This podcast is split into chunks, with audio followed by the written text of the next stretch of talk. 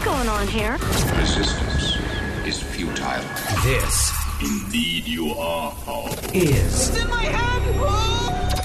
Fan Effect. Welcome back, back, everybody. Joining us now for details and suggestions of what to watch this weekend is Andy Farnsworth of KSL News Radio and KSL's Fan Effect podcast. We're just catching up on all the great things that have been out over the last week, including Ted Lasso's Yeah. season finale wrap Wrapped it up this week. In fact, that was one of the things I was going to include, and then I forgot at the last I second. so I'm it. glad you brought that I up. loved it, but there's more. We've got Yeah. more to watch. Did you like the first Into the Spider Verse movie? Oh, I was watching last week. You didn't. I didn't Not sure you ever saw it. Sorry. But I bet your son did, and maybe your husband too. So Yeah.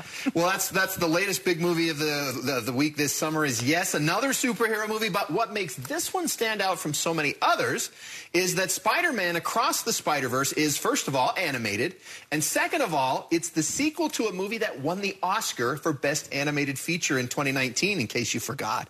And let me just say, this sequel should definitely get consideration for the same honors. Now, Spider Man Across the Spider Verse mainly follows two characters from the original film Gwen Stacy, voiced by Hailee Steinfeld, and Miles Morales, voiced by Shameik Moore. Each one of them is the Spider Man of their respective Earth. You see, at least in this story, there are multiple Earths in multiple dimensions that are similar to our own but have specific differences. Honestly, if you've watched pretty much any superhero movie in the last couple of years, you should be at least vaguely familiar with this concept.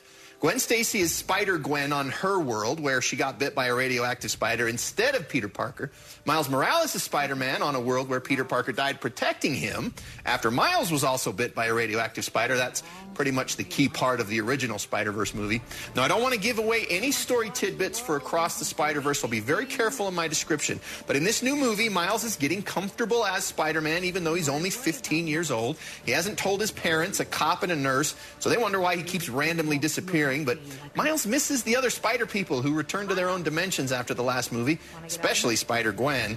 We get to see what life is like for Gwen on her world, and we meet a few other versions of Spider Man along the way, including a punk rock version of Spider Man, a Spider Man from the year 2099, and a version from one of the worst comic stories ever told about him.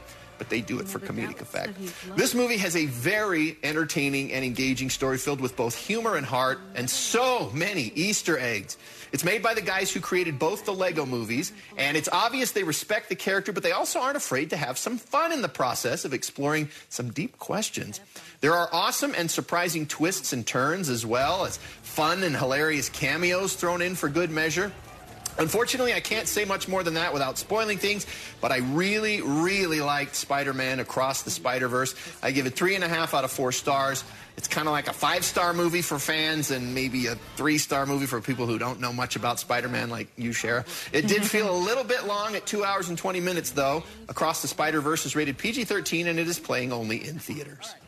Next, we move to streaming, where a new series that combines fantasy and humor. Oh, and it also just happens to have two of the stars from last year's Oscar winning movie, Everything Everywhere All at Once.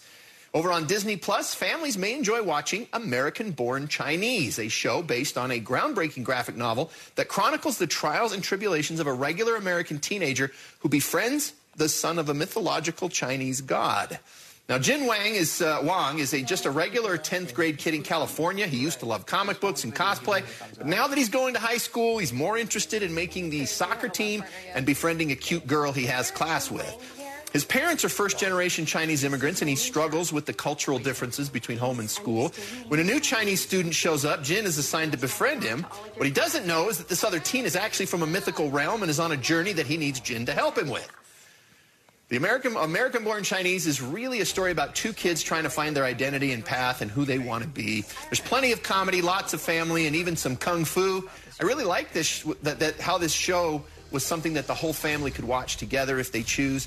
Michelle Yeoh and Ke Huy Quan, who both won Oscars this year playing supporting roles, uh, are playing supporting roles in the show. And it's worth mentioning that a lot of the dialogue is in Chinese with English subtitles, so a bit of reading will be required.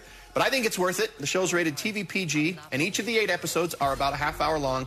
All of them are available to stream right now on Disney Plus. Another item that the kids can enjoy an animated series on the newly named Max's streaming service that's related to an 80s pop culture classic. Do you remember the comedy horror movie Gremlins from 1984?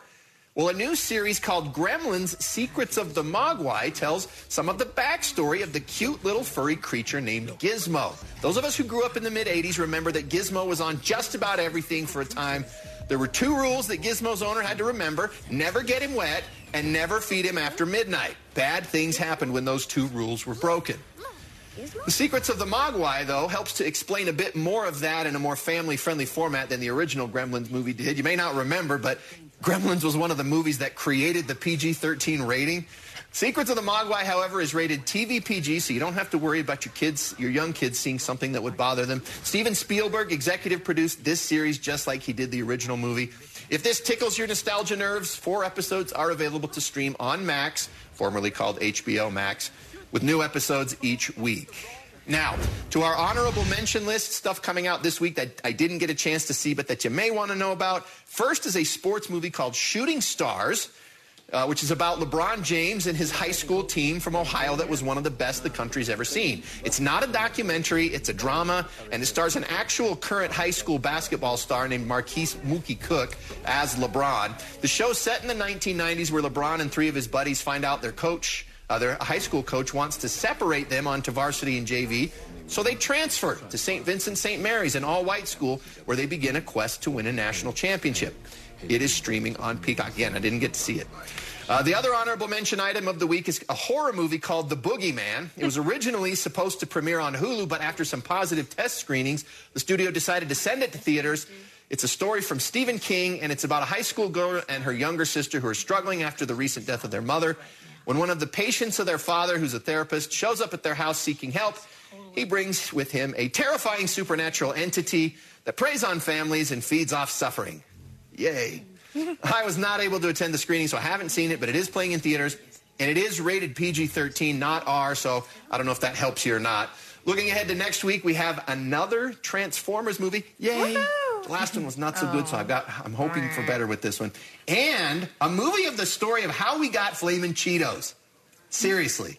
I love A Flaming movie. Cheetos. We're getting lots of backstory. Wait, like these a movies. cartoon? No, no, no. It's Or- like Eva Longoria is in it, and they produced it like Oh. oh, it's a real thing. If it's anything like the Tetris movie, that was awesome. So I Gosh, I haven't seen that either. Oh, it's good. That one's worth it's, it. It's Oh, good. Okay. Tetris movie. So Okay. interesting take on different. We've got a lot of options out there. Yeah, there. but Spider Verse Yeah. definitely, and and people Yeah. are going to love it. okay. Yeah, All right, I've Andy. Thank you very good much. So now you have some ideas. Hey, thanks for watching. I hope you and your family found this review helpful, and I invite you to check out my other in depth reviews of movies and streaming TV shows on KSLTV.com. I'll see you there.